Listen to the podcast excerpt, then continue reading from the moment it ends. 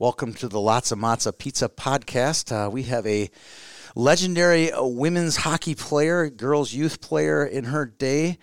Natalie Darwitz from Eagan, Minnesota joins us, the current Hamline Division Three hockey coach. It's going to be an outstanding show today. We're going to learn about her hockey background growing up, her playing days uh, at the University of Minnesota and the Olympics, as well as her current position at Hamline University coaching Division Three hockey. Hope you enjoy today's show.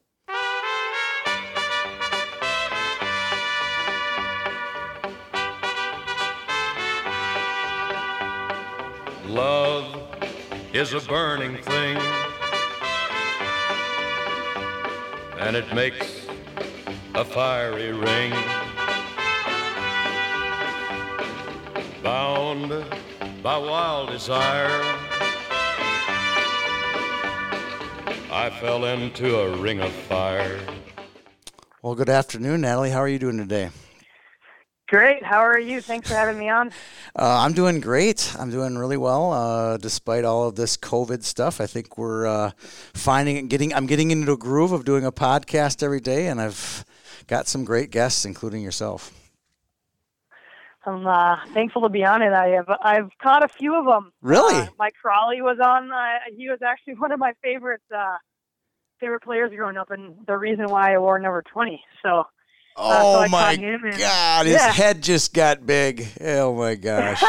Mike's a good friend of mine, and I got to tell you, he was one of the hardest guys to do a podcast with because he's so humble. He's like, Well, I don't Yeah. want to really talk about that. Or, you know, I'm like, It's okay, Mike. It's okay. You were a good hockey player. So, yeah, I Yeah. can't wait to tell that to him. good. I Um, think he knows that. I'm pretty sure he knows that. I have like a super big crush on him growing up, and Oh, yeah, he was my favorite hockey player. It's even better. God, can we just make this all about Mike Crowley? Uh, This will be great. This will be great. Um, so I, I'm going to embarrass you. Embarrass Mike Crowley. I'm going to embarrass you to get right out of the gate. Uh, I prepped you for this a little bit. Um, the story goes, I have a friend of mine, uh, Steve Earl Wagon, who passed away, and he had a son who played in some all-star hockey events. I think he played at Holy Angels, uh, one of those state championship teams. And he said that uh, Darwitz was the best youth hockey player I ever saw. And I'm like, well, what do you mean best? He goes, well, you know, she was on the same team as Zach Parise and was by far the best player. Is this a true story or not? I can't. I don't have nothing to disprove it now. Well, it's a true story that uh, Zach and I played on. I think it was an All Star team uh, together for a couple weekends. But I, I don't know if I was the best player. I can't verify that. Do you remember what was he like? I mean, do you, do you recall this? Do you have any vivid memories of Zach Parise or any of these other great youth boys players when you were playing boys hockey? Oh man, um, I have a, a you know I don't know about vivid, but I certainly remember playing the same team uh, as him and um, couple other players that were successful and going on to play for the Gophers or D1 or possibly NHL. And I mean, at that age, we were I think squirts, so um, you know it, it's it's too hard to obviously say like what he, definitely he was like when he was like 12 years old, but he was he was nice to me and.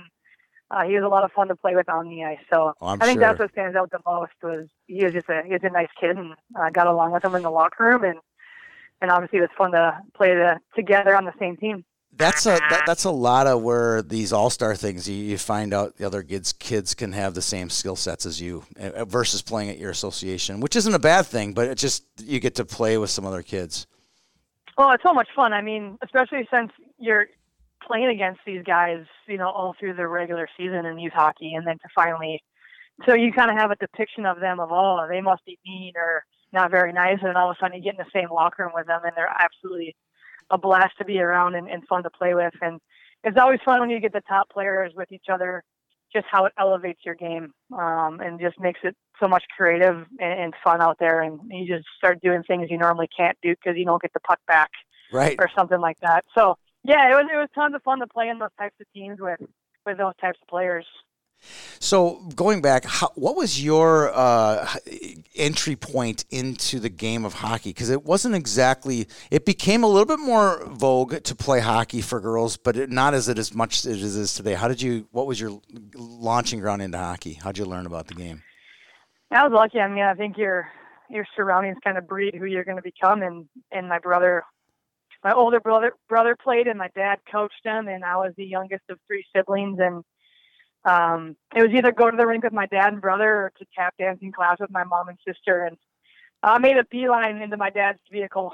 so um, every time, right? There, yeah, pretty much every time. Um, and so I just kind of hung out the rinks when I was young and, and just kind of run, ran around the, the stands and played kick the can with the other little siblings. And uh, I just had an itch to get on the ice. And so my parents, when I was five years old, you know, finally gave me the green light to, to, to get skates and get on the ice and just absolutely just had a bit the biggest smile on my face and just became my passion and no one could really slow me down from there. It was just something I always wanted to do. I'd wake up in the morning, first thing I wanted to do was go outside in the driveway and and lace on the rollerblades and, and, and stick handle around or, or go to the outdoor rinks in the winter. So uh, just kind of was always on the brain. And it just kind of felt my parents were great because, like you said at that time, uh, I was the only ponytail at the rink in the South Metro for quite some time. So what was that um, like? Did um, you did you notice? Obviously, you notice it now, but did you notice it then? Was it a big deal being a young girl on those teams, or or didn't it would didn't even stand out to you? I personally really didn't notice it. I, I just was doing something I loved to do.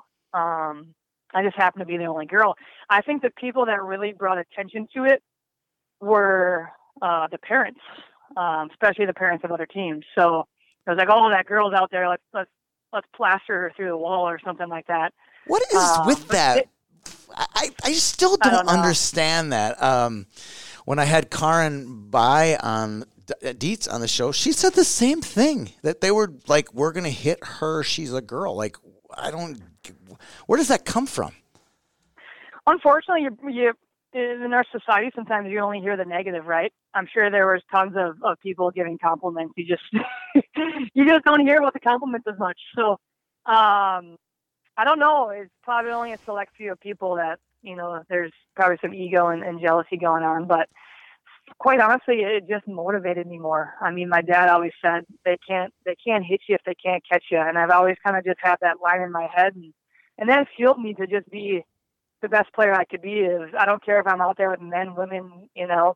It's I want to be the best player I can be every time I hop over the boards. So, um, but it, it, it made for a little adversity for me, but it, it helped me grow and gave me a little thicker skin. And quite honestly, looking back at my hockey career, everything that needed to happen for me to grow and get to the next level, it all played a role into each facet. Yeah. So, you know, growing up with the boys, that, you know, having a, the target on my back, being the only girl, that helped me in the future when I was, you know, a 15 year old playing on the national team with, with girls that were, you know, 10 times old, uh, 10 years older than me. And so probably jealous, every, probably jealous too, right? I mean, I, am guessing when yeah, you're maybe. a 15 year old on the There's, when you're a 15 year old on the national team, you've just taken someone else's spot, you know. Yeah, there could be a little bit of that, and so uh, it's it's kind of cool to look back at my career and and to go everything that happened had a purpose that yes. was help me for the next chapter. So, um, did your dad and bad, right? Did your dad Scott ever coach you at all?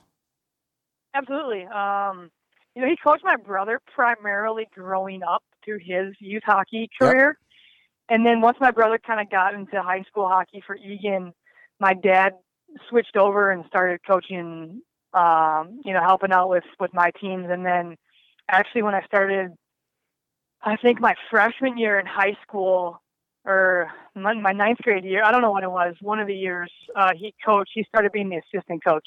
Really? Um, for, the for the Eagan High School team, the girls team. So that kind of started his career on the girls' end, and then he carried that job. I mean, he was the girls' coach at Eagan uh, for maybe 15, 20 years. I don't even know, but for a while. Wow, that's pretty. I didn't know that. That's pretty cool. That is yeah. pretty cool. All right, so this is to me some of the more fascinating stuff in your career. In high school, you had uh, Eagan was one of those teams that was just kind of like you said, always the bridesmaid type of team. Uh, was that good for your career uh, to to kind of experience some disappointment uh, amongst all the accolades? Because I mean, it seemed like anytime I turned on the TV uh, and girls hockey was featured, it was either you or Krissy that were you know being talked about in in the '90s. Yeah, well, certainly I would have loved to win a state championship or two, but we, yeah, we fell a little bit short. Um, but you know, fortunate enough to go to uh, state tournaments in my high school career, and you know, growing up watching the state tournaments on TV at the Civic Center with the clear boards, and and then we, I think ours were at the the Coliseum Yep. State Fairgrounds. Um, it was just you know the nostalgia of going to the state tournament, the band playing, the school being there.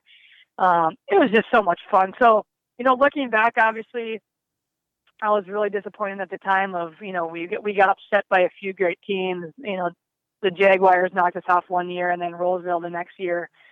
Um, but I was definitely fortunate enough to get the experience. But at the time, I was certainly, as a competitor, disappointed that you know we didn't uh, accomplish a state championship. We had some really good teams, uh, but we also came up against some really great teams that that knocked us off. So uh, I have a lot of great experiences from my high school at Eagan, and I just remember just the Eagan Civic Arena being packed.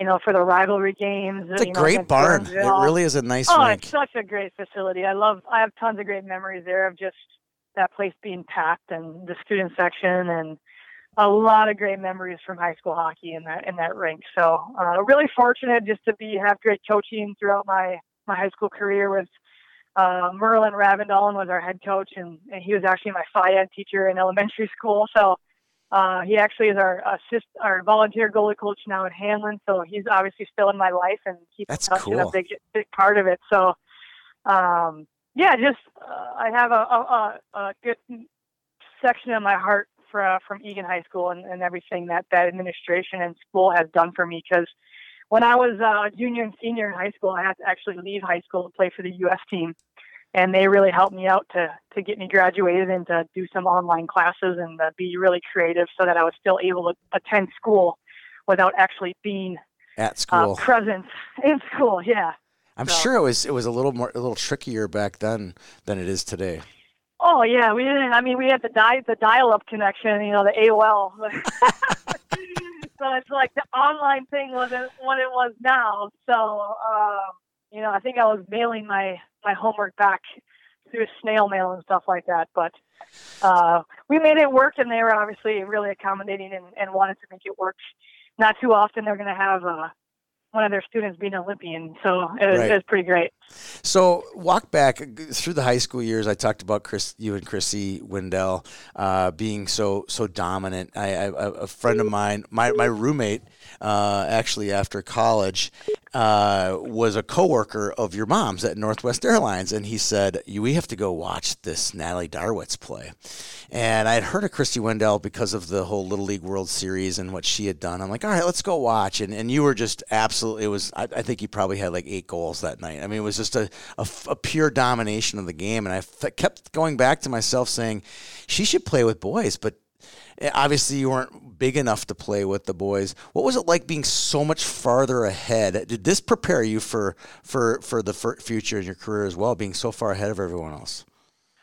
Yeah, I mean, I, I played I played boys hockey through Pee Wees, and at that time we there was checking. Um, and when I kind of hit eighth grade, I, st- I stopped growing. Um, I was five three, and I'm five three today, so I didn't have the height bug on my side, and um, made the switch over to uh, girls high school hockey, and um, you know, it, was a little bit different. I went from playing and being challenged with the boys and checking to now you know, I'm heads and tails and better than any of my teammates. And if I if I get a pass, I'm if I take a pass and give it to somebody, I might not get it back. Um, so there's a little bit more end to end going on, and and and playing. Uh, you know, the hockey shifts really should be 30 to 40 seconds. I'm out there now, maybe two minutes, just because coach needs me out there. Um, so it was a little bit different of a game, it, but at the end of the day, it, it still is the same game. Right. Um, I just kind of had a little bit more individualistic role um, to kind of take care of everything. But the cool thing for me was throughout the four years I played is I saw my teammates get so much better. I mean, from that first year to their fourth year of of playing, um, just the growth that they that I witnessed in those four years that that they had um, in the growth of the game was just so much fun to be around. But the game is certainly different now. I mean, you're not going to see that that Krissy Wendell type player, you know, play, you know, basically a whole game and, and come off for maybe three or four shifts. Um, you're going to see more depth in the game and more of a team game. Um, you know, we kind of were speaking earlier. I will rival and say that I don't think we've seen a player quite like Krissy. Um, you know, I think we've come close with Hannah Brandt and and and those types of players, but I, I really think like she's a player that if she laced up the skates today, even though the game has changed and there's more depth, I still think she'd be toe dragging people and, and making moves on people that she was still able to do back then. So you're saying Krissy Wendell, even today, would dominate two would would score twice as many points as her team, like she was doing then. Like oh, maybe it was three or four times then, but you're saying she would still be the best player out there. Yeah, I think she would still put up the same numbers. I, I do. I mean, she was that good. Um, and just being witness to this firsthand of of playing with her for many years since I was 15 years old. When we first got on the national team, um, this is when they just won the gold medal in '98. So you know, the, the next year later, I mean, she was arguably one of our best players on the national team, going up against the best players on Canada and, and still making them, you know, look silly with the toe drag. So, you know, she was she was able to do that at a young age against the best in the world. So, um, I think that's just, I think she could do it. I do. I don't doubt you, but when you said to me before we started the show, I was like, "Wow, this is fascinating." I'm like, and I, and I've always thought she was again one of the hardest players in the world to stop when she was in in her prime. But I think about it now, I'm like, yeah, you're probably right that there was something special. I mean, there weren't a lot of, you know, catchers on a little league World Series team. You know, like she was a just an, a beast of an athlete. You know. Yeah. You know, I mean, when she came barreling down the ice, it was, I was like, I'm getting out of the way. I'm just yeah. Save myself. yeah, that, that, that's a fa- it was a fascinating statement that you made, and I want to make sure we got that in here today. Um, I want to talk about the uh, the residency program that you went through. You were a junior in high school or a senior in high school? Did you play through your sophomore year or through your junior year at Eagan? Uh, I, my last year of high school hockey was my sophomore year at Eagan. Okay, so your junior and senior year of high school, you spent in Lake Placid, New York, in, in a, what they called a residency program for USA Hockey in preparation for the 2002 Olympics in uh, where was that? I'm sorry, Salt, Salt Lake. Salt Lake City. So I get yep. them all mixed up. Sorry, Salt Lake, and then Torino is where you guys took bronze and. Vancouver. Okay, all right, got it. Sorry. Um, so you're getting ready for Salt Lake. You're going to play on your own soil. What was this two years like in Lake Placid training with this team? Yeah, so it's, it's kind of a, the the first time they did it. Just obviously the Olympics in our backyard in Salt Lake, and um, coming off four years prior, they won gold uh, for the first time in the first ever Olympics uh, for women's hockey in, in Japan. So it was a really big deal. So the head coach at the time, who was Ben Smith, uh, said, you know, he had a great idea of, of doing a residency program for um, for two years out. And so my junior my junior year, I was out of school. Obviously, I was doing school through correspondence through Eagan High School, but I wasn't physically in school. Uh, and we were in Lake Placid for most of the year.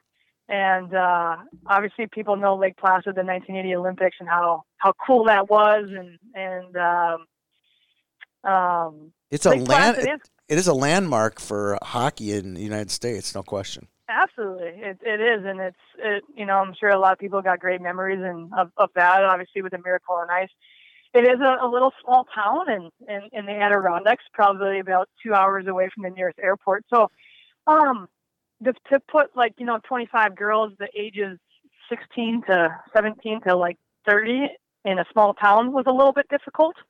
Um, I think the nearest target to help people relate to this, I think the nearest target was like two hours away. So wow. we didn't really have a whole lot in the town. So I think that was maybe part of coach's plan was like to like okay they'll have the only focus will be on hockey.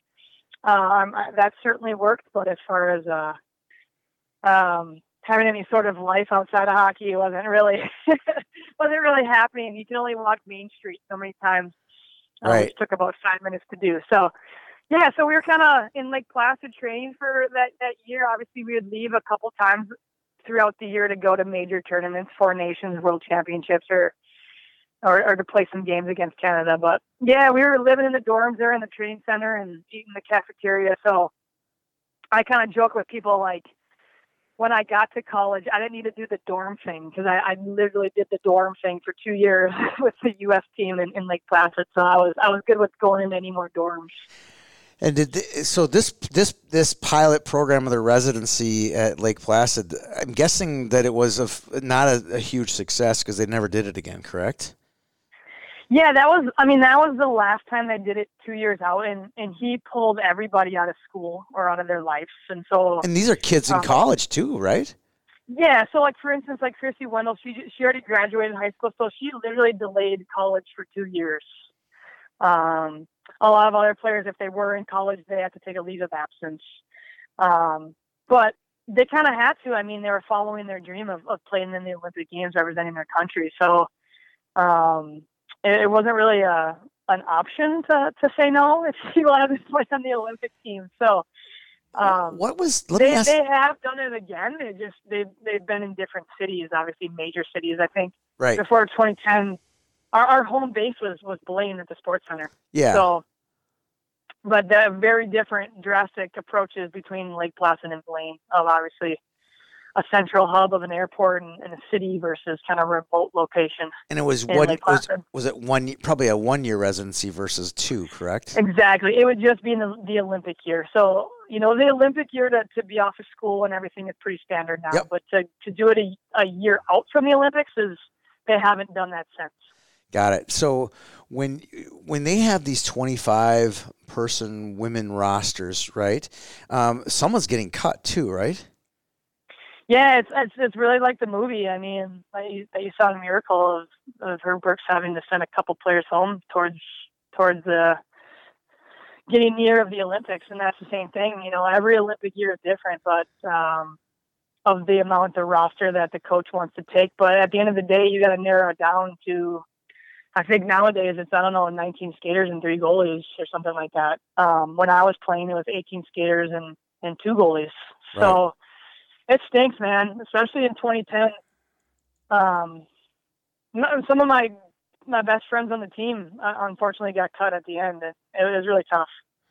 Yeah. How do you? I mean, uh, does that affect the dynamic of the team?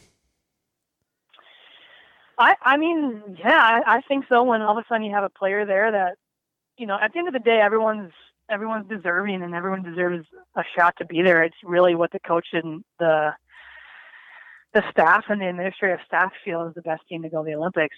And unfortunately, I would love to say that each team had the best players there, but when you get to that level, there are politics involved, and um, it de- it really depends on who the selection committee is. If they have ties to maybe the East Coast and the Midwest, well, they're going to favor those types of kids over uh, another kid. So, I think out of my three years, every Olympic team, you saw something of a cut, and you kind of went, "Oh, Huh? Right? I don't know about that one." you know, um, so and maybe that's why you're a coach today, right? yeah, I mean, I think I mean, not to again, some I- degree, right? Yeah, I I mean, I don't have, I don't, I'm not, I'm not coaching Olympic teams. I don't have that big of a decision. I'm, I'm I have the luxury of I get to, our staff gets to recruit, hopefully, those kids that we want to be on our team, Right. uh, versus getting a pool of players and having to pick them off. But, um, yeah, I mean, you, you, you saw some tough stuff, and I think the toughest one for, for me was in 2006 when Cammi Granato was let go. Um, Yeah. you know, arguably one of the biggest names in hockey and and it was one thing if if she couldn't compete still or you know wasn't good enough um and I don't think that was the case. I think it was for for other implications and and unfortunately that's not for me to say or no, but it's uh that one stung. I think that one really when you talk about does it change the dynamic, that one obviously did. That was our team captain. That was the face of women's hockey in in the world. Um, so that one was tough. and you, you probably team. looked up to her too, right? Oh my gosh, absolutely. I mean, not only you know is was she a great hockey player, but just a, a phenomenal person off the ice and someone you wanted to emulate and, and be just like. So that one was tough, I think, for for our team. I think that was 2006, and I don't think our team ever. It just got us off on the wrong foot. I don't think we were ever able to really recover from that, and uh, our Olympic showing kind of kind of really dictated that. I think we, lost in the a shootout in the semifinal game, and so we earned bronze that year, which is a disappointment for our For, team. for the U.S., Um, that's like a, a black eye in some ways, right? Yeah, Considering tough. It it's was- either gold or silver, right? It's like, Right. Usually, I mean, the the game's growing now, and there's more parity in the game with some other countries. But back then, it was really a, a U.S. Canada, and so for us to get to get beat, um, unfortunately, it wasn't in a shootout, but um, yeah, it, it happens, and uh, that was a you know you, see some cutthroat stuff going on at the very highest level, and that's what it is. I mean, and you just got to keep doing your thing and, and going out there and and doing your best on the ice to contribute and, and impact the team. Um, so before we get to the Olympics, uh, 2002, you you take silver uh, in Salt Lake, and then after that, you have three glorious years at the University of Minnesota. Was that where you always wanted to play uh, as a kid, or were there other options for for playing college hockey? Yeah, I mean, growing up, obviously, a Minnesota kid, you're you're watching the the Gopher men's team play on the TV every Friday and Saturday night. And um, as I kind of said in the beginning of the podcast, um, you know, I chose number 20 for Mike because of Mike Crowley and, you know, just being a kid and, and turning on the TV and watching him play for the Gophers and, and just the, the pride in, in the U of M and stuff like that. Obviously it was, it was, it was my first choice. Um, did I did I shop around? I mean, I'll say casually. I mean, yeah. a couple of schools were reaching out to me and uh, you know talking to me, and but at the end of the day, I mean, I wasn't. I knew I was going to go to the Gophers. I mean, all my buddies were there. Krissy was going to go there. Uh, Winny Brodt was going there. Um, so if I was saying I was looking elsewhere, I wasn't being serious or being true to my heart. I was I was going to be a Gopher. I didn't really need to go through the whole recruiting process, and I really didn't. I, I just talked to a couple other schools over the phone, and um, the interesting thing about my recruiting process that's different than a lot of the process these, these days is uh, we didn't re- we didn't really commit until you were a senior in high school. Right. Um, so I was actually a senior in high school on the U.S. team. So it was kind of really hard to track me down. I mean, a school can say, "Hey, Natalie, can you come visit?" And I'll be, "Well, I got practice at 11. I'm in Lake Placid." In Lake Placid. You know? Yeah. Yeah. So my recruiting process was a lot different. Um, and, and, it was just a little bit unique. So. You get a basically, it's probably all over the phone, right? It was. I mean, I remember, I remember napping in our dorm room in Lake Placid and the phone ringing. And obviously, we, we I think we did have cell phones this day and age. They just yep. weren't as popular as they were now. So landlines, you're still calling, and we had every room had a like a hotel, a, yeah, phone in it. And I remember they would uh, tick me off because the phone would ring and my roommate would be like, "Do you want me to get that?" I'm like, "Yeah," and tell him I'm sleeping. and so my roommate Tricia Dunn, who actually lives in Minnesota now, was, she would always take my phone calls and be like, "Oh, she's not around right now. Can I take a message?" it's blah blah blah uh-huh. from Wisconsin. Yeah, it's blah blah blah yeah, from exactly. New Hampshire or wherever, right? Yeah. So you know, I kind of talked to a couple schools seriously, but really I knew the Gophers was it. Oh well, uh, having Winny and and Krissy a part of that future, you knew that your team would be strong, and and boy was it ever strong. It was, and not only that, I mean, at the time they were starting to build Ridder Arena, and so you know, knowing that you were going into a premier hockey program that was serious about their women's hockey by building the rink, um, and then I always talk about it's the people that make your experience, and just knowing that, um, you know, Krissy and Winny and, and, a lot of other players who I grew up playing with and against would be going there. And it was a no-brainer. So um, I knew I knew we would have a great team. I knew we would compete for championships, but most importantly, I knew I would be around some great people that I would have a lot of fun with and, and grow as a person as a player. So all three years you were a Patty Kazmaier uh, Memorial Award finalist. That's that's a, that's a pretty impressive run, right? I mean, you're one basically considered one of the best players in college hockey. Your team wins two national championships.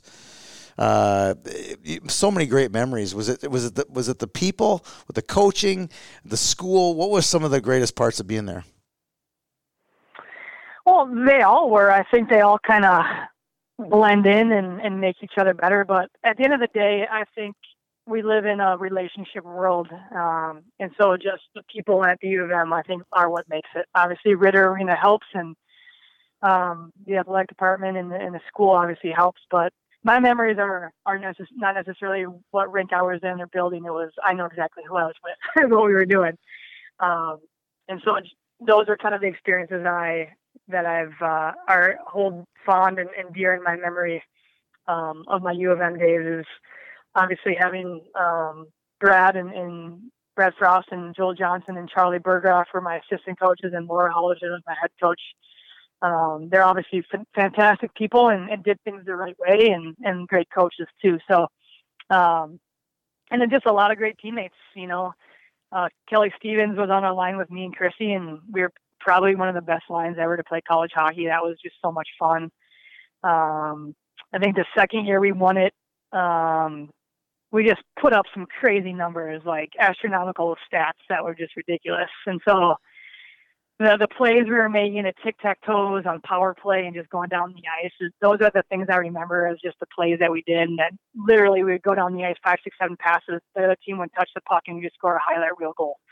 Um, that's that's how good we were and how fun it was to play with that team.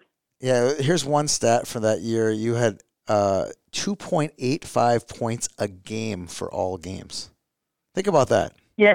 Yeah. Most of those were assists to Krissy or Kelly. You had 72 assists that year. There you go. Yeah, like I said, most of those were probably from the D zone. uh, taking like three strides, hitting Krissy in stride, and then seeing her like toe drag and dangle the goalie. Yeah, well, you're you're very humble. You're very humble. You got that down. You got that one down. Uh, all right, so fast forward now. Uh, you, you go through the Olympics. You played it in three Olympics. Uh, you talked about Lake Placid and all those things. Y- your first Olympics in um, Salt Lake City.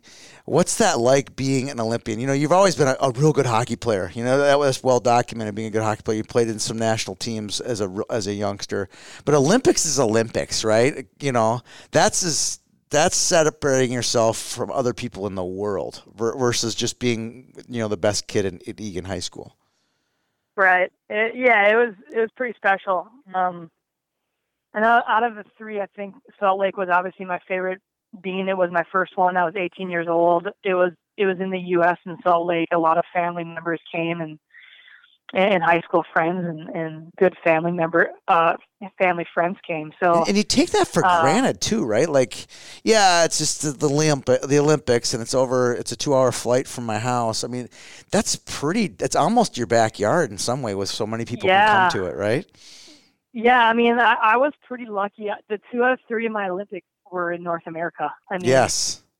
If you, if you just look at the last couple, they're they're all overseas in the Asian countries or wherever. Right now, I feel like so. Yeah, so I was really really lucky to really have two Olympics really in our backyard in, in Salt Lake and then Vancouver. So that family and friends could get to, and it was really accessible. And obviously, there's a financial burden there because you know we're not really given a whole lot of financial help especially for our parents to come and, yep. and stuff like that. So it, that that really alleviated a lot of that as well. So, um, but I just remember that first Olympics kind of we were on the practice sheet and there were Olympic rings on the ice, and just uh, it skated over them, and I kind of just my heart just kind of skipped a beat. And when one of my teammates must have kind of saw the reaction of, and she's like, this this was her second Olympics. Her name's Katie King. She's actually the head coach at Boston yep. College right now. Yep. And she's like, gave me a shin pad tap, and she's like, pretty cool, huh? And kind of winked at me, and I, I kind of got you know the the goosebumps and got kind of emotional. Um, just because a lot of people don't know their journey there. It's not it's not always rainbows and butterflies and what it's cracked up to be. There's a lot of sacrifice and a lot of grind. I mean, I left home when I was 16 years old to, to do this dream. Um, my parents sacrificed a lot. I mean, they they saw their kid leaving home Pretty and early. going to school for two years. Yeah, so there's just a ton of sacrifice and a lot that goes into it. So a lot of motion kind of came over to came over me at that moment um, when I kind of skated over those rings, and then obviously playing in their first game and and seeing my family up in the stands, and I always try to find them and give them a wave in in warm ups, and uh, that was just really cool and emotional just to have that, and that. Um, we had a really solid Olympics. We were expected to win. We never lost to Canada that year. I know. Um, you know, I, right? I Karyn think Bye like- walked me through that. uh, How you know they don't, don't. She says, "I don't think we deserved to win in '98, and we deserved to win in 2002." So it kind of, she says, kind of flip flopped. Yeah. You know. Yeah, it was tough. I mean, we just we, we dominated them all year long. We were we were definitely the better team, and it was just a weird game, a special teams game. We were on the the the better end of the stick because we were getting the power plays, but you know, you know, once you kind of go on two or three power plays and you don't score, the momentum kind of starts to shift, and it was just a weird game. One I think that if we could go back in time and play over again, I think we all would want to. So Yeah. uh, ended up getting silver on that one, but it was a phenomenal experience. I remember like uh, against Finland, I got a, I, I was lucky enough to get a hat trick. I was on line with Krissy Wendell and Cammi Granato, uh, and we had a pretty good Olympics. And I think I was the beneficiary to their setups backdoors for a hat trick. And after the game, I had I had to go to a press conference. Um, and on the way back, I'm walking back with Bill Robertson, who was used to be the PR guy for the Wild, Still, yeah. who is now is the commissioner for the WCHA on the men's Yeah. side. Uh, he was our PR guy, and I'm walking back, and I'm like, Wayne Gretzky's like two feet from me. I'm like, are you kidding me? um, and I kind of stopped. I'm like, that's Wayne Gretzky. I'm a, I'm an 18 year old kid, you know, seeing Wayne Gretzky up close. And he's like, have you ever met him? I'm like, no. so he stopped, and obviously he knew him with obviously the NHL and everything, and uh, it was really cool. He is he. I was Billy Robert introduced me, and this is Natalie. She's 18. She's playing for the U.S. team. He's like, yeah, I just saw you score a hat trick. I, I know who you are. So that was that was pretty phenomenal. Um, just those those types of stories that happen at the Olympics. Things just once in a lifetime opportunity that I was lucky and fortunate enough to to work hard and, and to earn that spot. Well, I was going to ask you about the opening ceremonies about uh, being in the U.S., but I think I could just stop right there with the Gretzky intro, right? Yeah, I saw you score was- a hat trick. You know, that's pretty cool. That is really cool. Yeah. yeah. So the opening ceremonies. Let me see if I got my memory right here. You you go through the opening ceremonies. You walk through. You got your uniform and all that stuff, and then the U.S. Olympic 80 team walks out and lights the torch. That had to have been a kind of a memorable moment, right? Absolutely. I mean, obviously, I wasn't born. I was born in '83, so um, obviously knew all about the miracle and and uh, heard about it. Obviously, my dad always in our rec room has a has a picture of the miracle on ice hanging, and so obviously knew well about it and gave you goosebumps. And that was obviously whoever was on the planning committee did that did that right for them to do that. And, and, you know, it, would it'd be one thing if you were like a skier, it wouldn't be as big a deal. But as a hockey player, to see those hockey players up there lighting the torch, I thought, well, that's pretty neat for the, the 40 hockey players from America to, to look up there and see what the what it really Yeah, means to and- us as a country. and I think, I mean, I could be totally wrong here, but I want to say that the Salt Lake Olympics was the the next time that the U.S. hosted it since '80. Yes, I could be wrong. I think you're but- right. I think you're right. Yeah, so I mean, that even had more meaning to it. So Well, we're we're getting down the road here. I got some other great stuff to talk to you about, and, and, we, we could talk about your Olympics and all that stuff. But I think I want I want to move forward to your full time job, and I think it's an, a really interesting job being the head coach at North Dakota. And there's so many different directions we can go here as a coach. Uh, you touched on a couple things there about you know this you know Cammi got cut or whatever. Um, is it your is is it in your blood to be a coach because your dad coached? What was it that you said, "Hey, I want to coach"? Because you coached high school hockey as well. What what really drove you to be a to be a coach? What was it in you? um, it wasn't my my choice. I mean, I actually I wanted nothing to do with it. Um, really? Wow, I- I- jeez, yeah, this is a I, uh, you're a good interview. You know that? I don't know. Um, you know, I was I was playing at the time. I was I was kind of in that stage where I was training on my own, getting ready for the next Olympics in 2010, and uh, obviously I already graduated college, so I was kind of in those years in, in limbo in between the next Olympics. Um, and my dad's like, "Hey," he was the coach at Eagan High School, uh, the girls varsity team, and and he's like, "Hey, just come twice a week." and run some drills. You can go home, but you're gonna do this. And I was like, Dad, come on, like I don't want to do it, you know. Um, but I always did camps and clinics in the summer. I started running my own clinic, you know, with boys and girls, and, doing a week long clinic. And I I enjoyed the camps and clinics. I just didn't want to coach, like be on the bench, and I didn't think I would like it. And so, you know, it started off. I, I was I agreed to it after. So basically, arm and- kicking and screaming, you went to help your dad. Yeah, I mean, he's like, "What else you got to do? You know, you're free from three to five. You know, like, He- and he knew your schedule pretty you know." well too, right? Yeah, yeah. So, um, you know, obviously high school practices are after school. So he's like, "You're fine. You don't got to do anything. You're not in school. Blah blah blah." So he he did a pretty good sales pitch, and at the end of the day, like I love my dad, and he actually he knows what's best for me. So I, I kind of was like, "All right, Dad."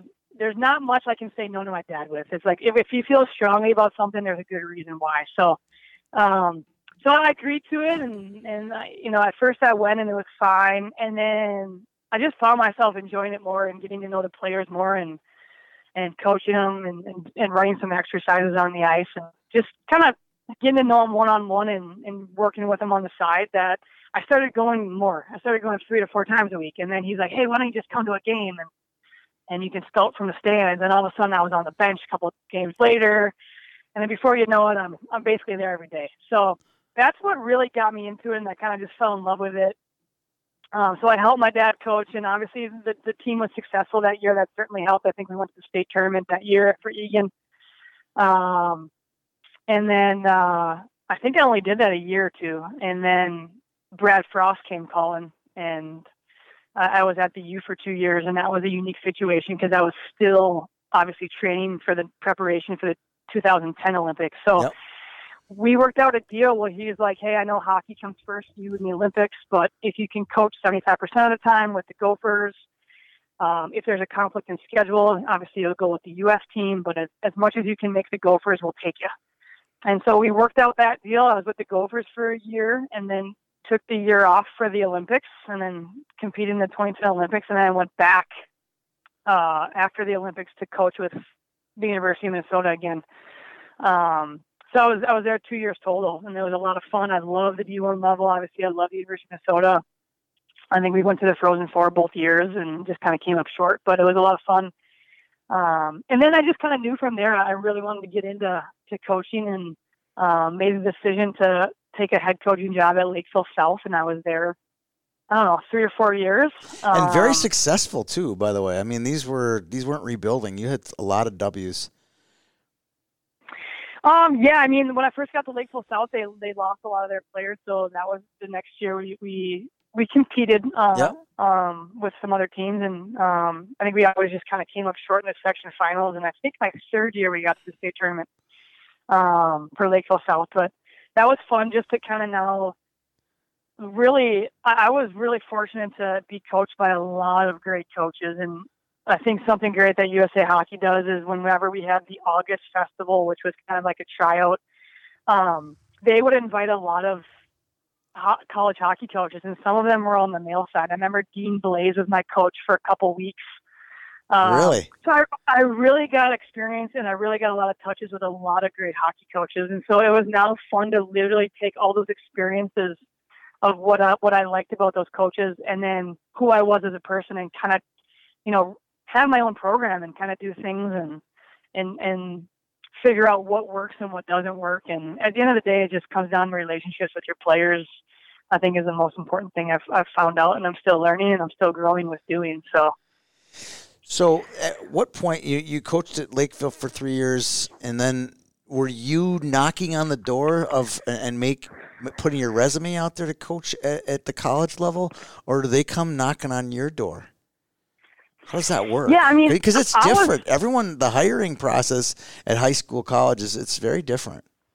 Absolutely. I was honestly content. I was actually I just got my um teaching license. I was I would be okay with teaching and, and coaching.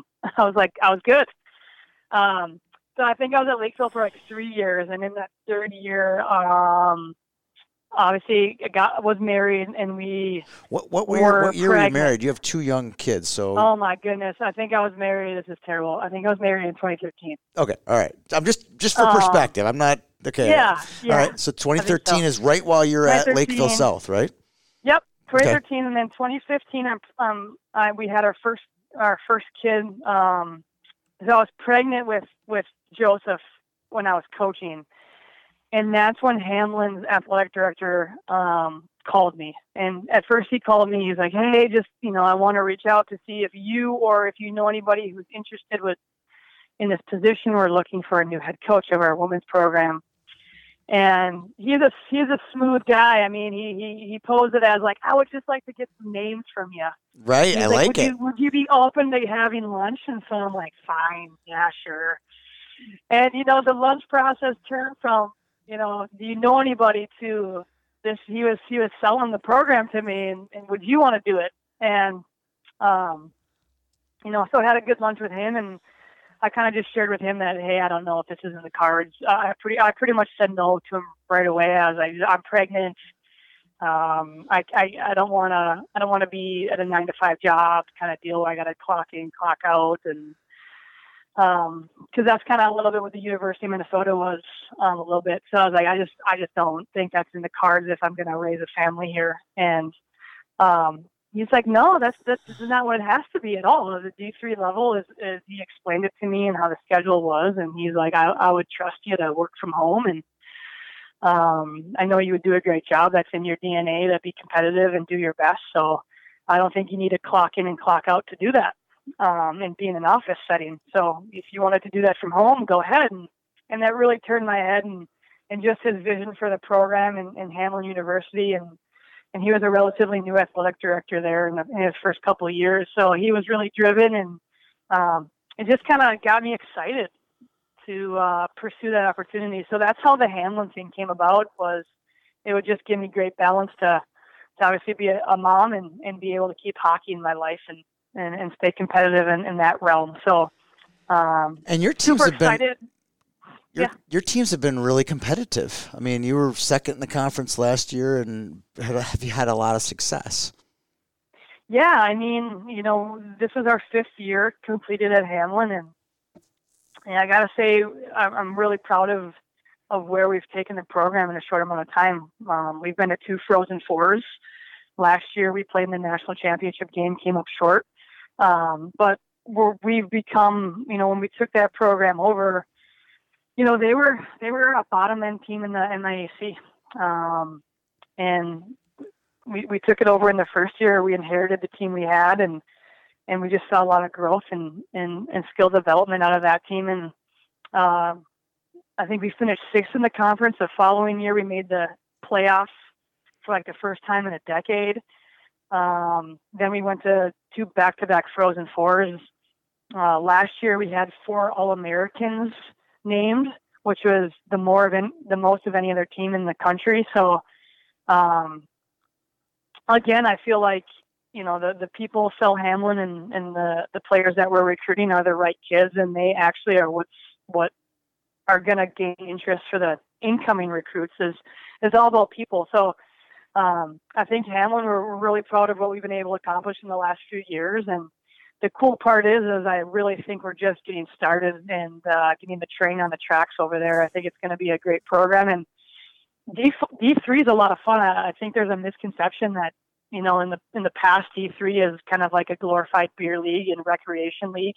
It's not. It's it's really competitive.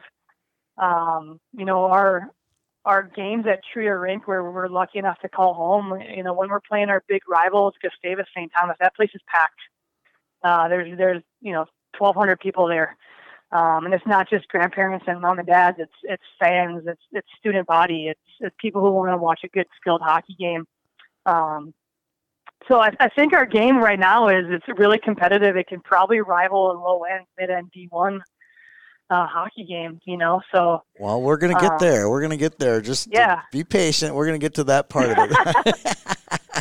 uh, you've gotten way ahead here, so I want to talk about the, what that formula for your recruiting, and then there's obviously development, and then there's obviously you know w- w- you know. Uh, you know the X's and O's, but the, the recruiting is your base, right? You know, you're getting the right type of player. Where have you found success? Is it is it Lake Conference kids? Is it is it kids from British Columbia? Is you know where are you finding your success getting the really good players to come and commit and play for you uh, every year? Well, our, our current roster for let's let's just say for next year, um, all but all but three kids are, all but four kids are from Minnesota. So we're we I'm biased, and so is my assistant so am I. So am I. You know, we we feel like the the the talent is right in our backyard. So, you know, we got kids from the metro area here, Forest Lake, uh, Maple Grove kid. Uh, we got a, we got Sophie Roush from F- Fergus Falls.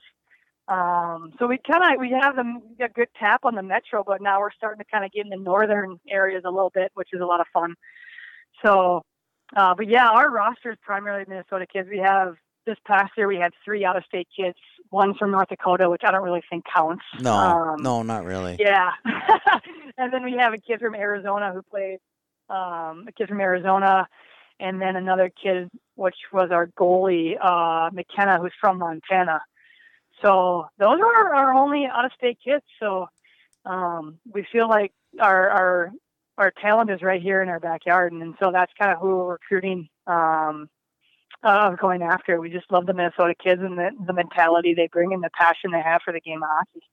So back up a step here. So when I was growing up, you know, in in the seventies, I watched Neal Broten and Bill Baker and a lot of those kids that played on that eighty Olympic team, and, and I think that's just kind of was like a golden era for for boys high school hockey. I mean, not that it's not good now, but it was just it was just kind of it kind of erupted. You could see this like this uh, eruption.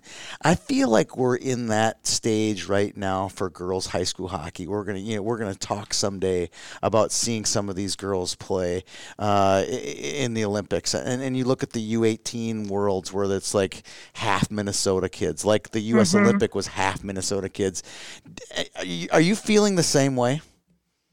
I am. I mean, I, I think if you watched the state tournament this winter, the quality of the play between all the teams, I mean, they were close games. Even the compilation, you know, rounds at Tria Rink between uh, Roseau and, and Hill Murray, those, those are phenomenal games.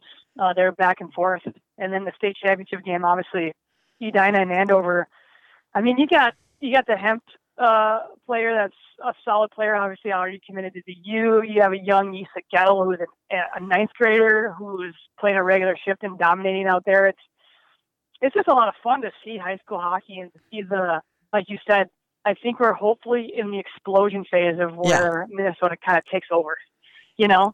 And I think go, going back to the Gophers again, for a couple of years here, they've been recruiting some Canadians and um, and I think now they're starting to get back to okay, the Minnesota kids are the the it kids to get again, and hopefully, you know, in the next year, two or three, his whole roster is all Minnesota kids. So I think um, it will nothing against sure. the East Coast and Canadians, but I mean, come on, gotta Pride on ice. for our own here. Yeah. yeah, pride on ice. Pride on ice. Pride on ice. All right, so let's go back to, to your front. So you said, you know, you, you love the Minnesota kid. We, we agree that there's is this a definitely a golden era, explosion phase of hockey. Um, when you're when you're one of your competitors, really, I mean, if you're talking about competitors, has to be the div- the lower level Division One kids that they're going to go to the- a lower level Division One school. Why not come here, stay close to home in Minnesota, and and play at the high level, highest level of D three, where you're going to play for national championship every year? Uh, yeah, I mean, you could you could be on staff right now and, and help us recruit with that statement. Uh, Well, you could be on our staff right now, rattling off top players. I was like, I'm impressive. You knew who Issa Getta was. I'm, you know, ten points for you. Yeah, I mean, I, I, I love the game and I, I love high school hockey. I mean, you're going to pay attention to it. And so she's a she's a kid who caught my eye out there. Just and that's that's just knowing the game of of, of kids like that. She angles well. Um, she can turn over pucks. Those are the kids we're kind of that's what we watch for and who we want to recruit. So, um, but yeah, you hit it right on the head. I think you know we talked about before this podcast is unfortunate what happened with North Dakota and them not having their program anymore, and that has a, a trickle down effect. Um, and then now with the East, a lot of East Coast schools starting up D1 institutions like Long Island University and Frank, Franklin Pierce, that's who we're kind of seeing a lot of these Minnesota players go to. Yeah, they see it. they Um, see Division One, and they want to. They yep. want. It's kind of like uh, in youth hockey when you're on the B team and you're on the A team. They the A Mm-hmm. team always has a sweatshirt that says Pee Wee A on it, right? Or you know, Yep, it's the yep. same. It's the same principle, isn't it? It's like I want to play Division One, not Division Three. Exactly, and so you know, I think one of the things that we have to touch on is the again the misconception of D three. We are always asking recruits, "Well, what do you know about D three? Hey, do you know this player? Oh, hey, well, she's on our team. You know, oh, do you know this player? Yeah, she's really good. Okay, well, she's on our team. You know, and and the players that we're getting we're, we're, that are coming to Hamline is the the they're understanding the difference of I'm going to go out east, not see my family, and not have my family in the stands, and um, you know I'm gonna I'm gonna basically play a regular season schedule versus hey why don't you come here? And every game's important and it has an impact on our on our seeding and why don't you why don't you play for some championships? Um, and in and in a great rink like Tria Rink that's full um, most games. So that's again like you said you you hit the nail on the head. That's what we're trying to convey to these players is we're just trying to educate them of not to say you know this is right or wrong. It's just what do you want out of your college career? You just came from hill murray playing in pressure packs section titles and state championship games. Do you want that feeling again? Yeah, okay where are you going to go to get that feeling again? Where can you go be that impact player? Where what team can you go to? So we just try to kind of educate um, a lot of recruits on the d3 and, and where our program is at and what teams you'll play to get there. So um, the MIAC is no joke. I mean, there are a lot of great teams. It was a we had 31 points in the MIAC, which is the most ever in Hamline history, and we got second place right behind point. Gus Davis, right? You know, right? So that just shows you the parity of of our league, and on any given day, a team can knock each other off or steal a point from each other. So uh, every game matters, and it's fun to play when it matters, when things count. So, um, and yeah, the close to home factor uh, again is, is really important. And we try to say, you know, did you love your section final? Well, that's how it is. That's how it be Every playing- game. Playing, yeah, in the MIAC. So. So, not to play into your hand too much here, uh, Miss Darwitz, but uh, I was talking to a player's dad uh, who had just committed to one of your fa- your favorite university, and this player had her choice of any school. So she, of course, made the trip out east to all the Ivy leagues and Boston University, all those schools. Eventually, ended up choosing the university, and I said, "Well, why wouldn't she have given more?" Look to Harvard because that's like a once in a lifetime place or Princeton. And he said, "You know what? She went to a game there and there was 200 people there max." And she wants to play hockey, and she wants to play hockey in front of her family, and she wants to play f- hockey in front of a whole bunch of people, and she wants it to be like really special. Mm-hmm. Her ex- his exact words. I was like, okay, uh, there so much for Harvard because that isn't what it's like out there. There's no one there. Yeah, I mean, um, I'll let you speak for that.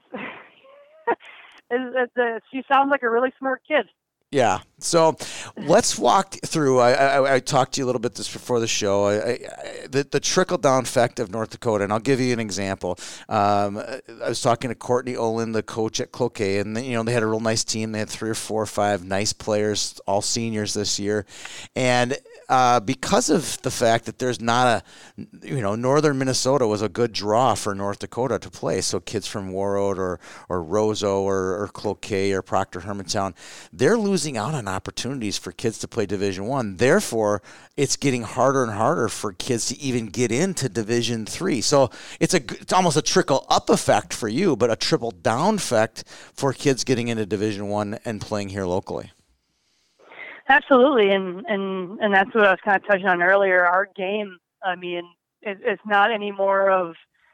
Um, I'll, I'll be honest. Before I took the Hamline coaching job, I saw one Division three women's game in my life. Um, so I was like, I don't really know what I'm getting into, like the level of play here. And it was probably Um, off season, right? So you didn't even get a chance to Yeah. taste. You know, you didn't even get to do the uh, uh, ice cream taster. You you, just had No, to blind no. faith to whether you were gonna what you were gonna go coach. Interesting. I uh, I got hired in May, and it was like, okay, here we go. And um, you know, it's it's not the notion anymore that like, oh hey, I'm I'm gonna go I'm gonna go play hockey. No, like you're you're not gonna go just play hockey at, at most schools D three. You're gonna have to get recruited. There's just not that spot of the rec league anymore. Of like, I'll just walk on. That, that's that that that's that's gone and passed. And and now, I mean, we have to uh, recruit well and recruit to make our program better. And unfortunately, we have to tell some kids no that if if they don't fit that mold or vision of where we're where we want to go, and and they're in that, um, we don't have a spot for them. So. Yeah, it's just the trickle down effect. The doors are kind of closing on a lot of people who just want to just keep playing because they like it. Right. You know, you think the kids that are playing D three, um, because they're not going to get to go wear the Division One sweatshirt, they must really love the game. So you're not going to have a lot of prima donnas, a lot of the you know attitude that comes with it. The attitude has been broken because if they aren't Division One, they are there just because they love the game. Yeah, and as we were talking earlier, you know, a lot of as you're talking about the example of the the girl going to the university of why she picked there, or um, it, it's it's it's a lot like that. It's they the the players at the top D three level. You know, if you're a top twenty team in in the country, you probably have a couple players who possibly could play D1. I would think. You know? I would think. I, I remember St. Thomas, uh, their boys, their, their their football team uh, gets a lot of Division One castoffs. Have you gotten to that point where a girl goes to a Division One school, doesn't get to play much, and maybe is now coming down to to it knocks on your door? Well, I mean, our first Frozen Four run, that's exactly what happened. I mean, we had we had two or three transfers from the Division One schools who were saying, "Hey, um, I, I'm I'm playing a a decent amount in my games. I'm a second liner, you know, whatever it may have been. You know, we're a 500 team. I'm just tired of the grind. We start in September and we go through, you know, March and the regular season. I, I, I want to come back and, and get the love back for the game and, and, and play and, and to be in a winning team. So we do get a lot of D1 transfers. Yeah, I would um, think that um, would be a... for those for those reasons, you know. And so yeah, I mean, there's it's not just these kids aren't there. There's a lot of us kids were trying to recruit. They either came from they're transferring from D1, or they're had they're having a choice between going lower and D1 or coming to D3 and staying around home and, and playing in front of fans and, and for championships. So um, it, it all depends on what the kid's looking for, and, and that's something that they have to obviously want to do in their heart and, and um, but we do see a lot of kids in Minnesota go out east and do the D1 thing, and a year later come back, feeling it back out. Said, "Hey, I think I want to come back. Do you have a spot?" You know. Yeah, and you're probably um, full, and then full, full, right? You you must have like almost a waiting list in some ways, right? Um, you know, we, we definitely have our incoming freshmen that we, we we're, we're earmarking and we want to want them to commit. Um, right. But we always in the spring, this is a big time for transfers. We always save a few spots for just in case, right? Yep, exactly. Um, so we're we, we're kind of in a spot right now where we actually already have four transfers coming in next year. Do you what what is what do you know about next year? This is totally off the script here. What do you know about next year and potentially not playing next year? I don't know anything. I mean, I don't think anybody really knows anything. Yeah. I, I mean, I think we're kind of living day to day. I, I don't think we anybody medically even knows what what's going to happen in a week from now, two weeks from now. So I'm just kind of holding my breath and holding out hope that this thing passes and in the fall we kind of kind of can go back to a schedule where it might need to be modified for fall sports or, or whatnot. But right, I'm just kind of I'm just kind of keeping positive positive thoughts and positive vibes and, and, and hoping that things kind of will allow it to go back to yeah, it's a it's a um, scary time. A little bit of normalcy. I have yeah. a I have a senior in high school, and she's going to the university next year, and she's like, "Dad, I don't know if I want to go there if it's just online." You know, think about that perspective. Right? I know. I, like uh, it, it, it, wouldn't be the worst thing in the world for athletics because a lot of these kids, because I know I work camps with U of M a men's team, and a lot of those guys do a lot of stuff online as it is anyway. But just for your traditional student, where what's the point if you're you're just going to go online school, go someplace else to go to online school. Yeah, it uh, it's it's a crazy world right now, and and just gotta all hope for the best that things turn out okay, and we can one day be within six feet of each other. That's right. Give a high five. I, you know. Yeah, exactly. All right, so let's talk about your your coaching. Do you have aspirations to coach at the Division One level? Um, I mean, I wouldn't I wouldn't say no to it. Um, I think right now, in where I'm at in life with raising a four year old and a two year old, it's it's really fun to. Um, I'm in a good spot because I can be with them most of the day. I don't have to send them to daycare or anything like that. I think if if I ventured into D1, I think I would be putting my job ahead of family time. So the D3 life right now just gives me great balance of, of being able to do both. And obviously, I have an athletic director at Hamline that um, encourages that and supports that, and is really important. Because um, you know, in another podcast I just did, um, we talked about the role of female coaches and why there aren't more. Right. And I think it's for that situation is the people in leadership roles don't allow it or don't get creative so that you know, moms can raise a family and still coach and be involved in the game. So I'm really lucky where I'm at, um, having that that be flexible and and uh, he trusts me to do my job and supports me to to do it that way. So I think Hamline's a really good fit for me where I'm at. I mean, 10, 15 years down the road, would I want to venture in D1 if the boys are older and I have more flexibility in my time? Absolutely. I would love to coach the highest level possible and and be around you know the top athletes and be at a, obviously an institution that um, they care about their athletics and at the you know at, at a big university or something like that. So I wouldn't I don't I wouldn't say the door's closed at any all. I'm going to keep all doors open, but for for right now, I love where I'm at and it's a really great fit. Well, it's also if you think about it, depends on you know, like you said, you grew up in Eagan in in, in, a, in a metro area, and you like a Target closer than two hours away, and those kinds of things, right? Where if if and you think about it, there aren't a lot of gravy locations for Division One hockey other than Madison and Minneapolis. Uh, you know, no offense to St. Cloud or Bemidji or some places out east, it's it's not really there aren't a lot of great places to raise a family, and do what you're doing. What you you kind of have the best of both worlds now with a with a husband that works and two young kids. I mean, you're in you're in a great spot. Yeah, I'm really fortunate and blessed in that aspect. And yeah, as you said, it, it'd be hard to you know relocate and, and go to a outer you know remote location, but.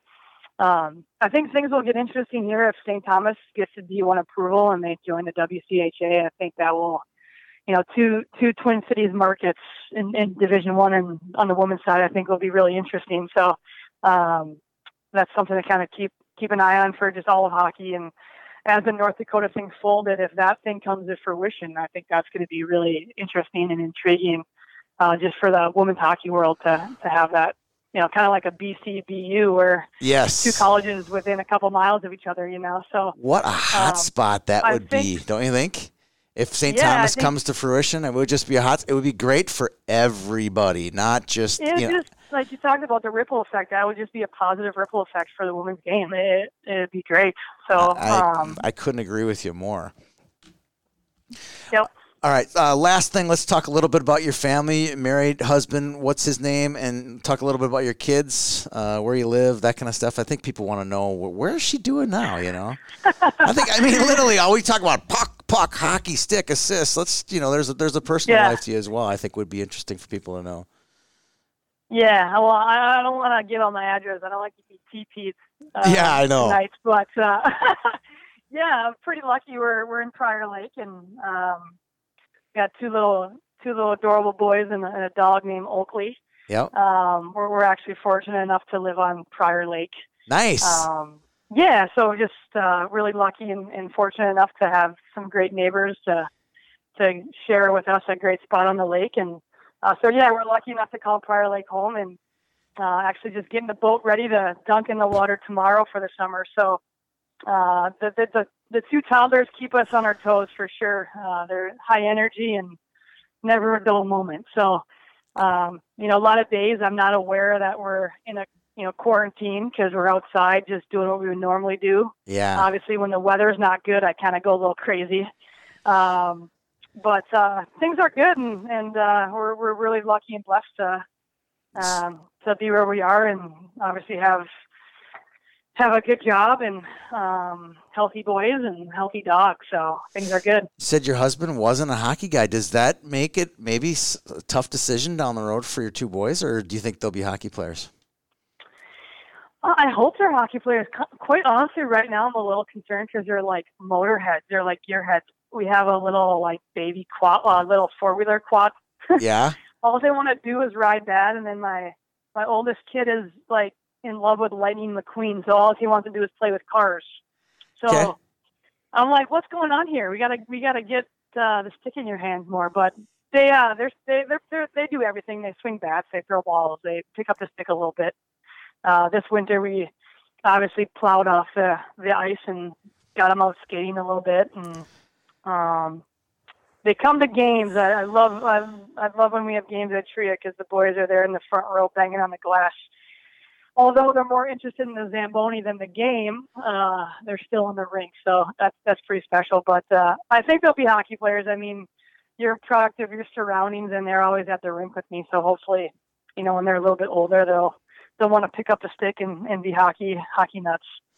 Well, you picked a good location. Prior Lake's got a great facility, a great youth program, and uh, you, you'll be in good hands with Joe Pancrantz and his crew of people down there. Yeah, putting hockey They've had out some there. solid programs, and uh, Matt Mathiasen running that rink over there is a phenomenal yes, facility. Great you know? guy.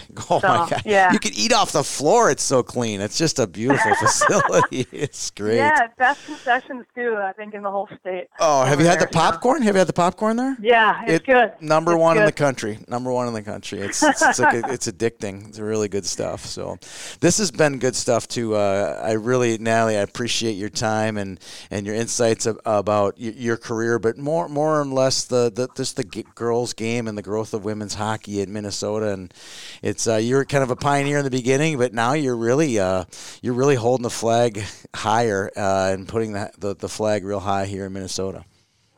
Well, thank you. I really appreciate those words. Uh, I think it's all about now that the hockey career has kind of come full circle. It's cool now to just be on the other side of things and hopefully grow the game and make an impact wherever I can and and uh, help out. So it's uh, it's a great game and it's given me a lot of opportunities and a lot of friendships. And if I can uh, circle back and make that better, that'd be awesome. Well, I think you definitely have, and I look forward to seeing a Hamline Pipers game here soon and uh, seeing your squad play over at Tria. That'd be awesome. Thank you. Natalie Darwitz, uh, Hamline Division Three coach and uh, hockey legend here on the Lots and Lots of Pizza podcast. I hope you enjoyed today's show.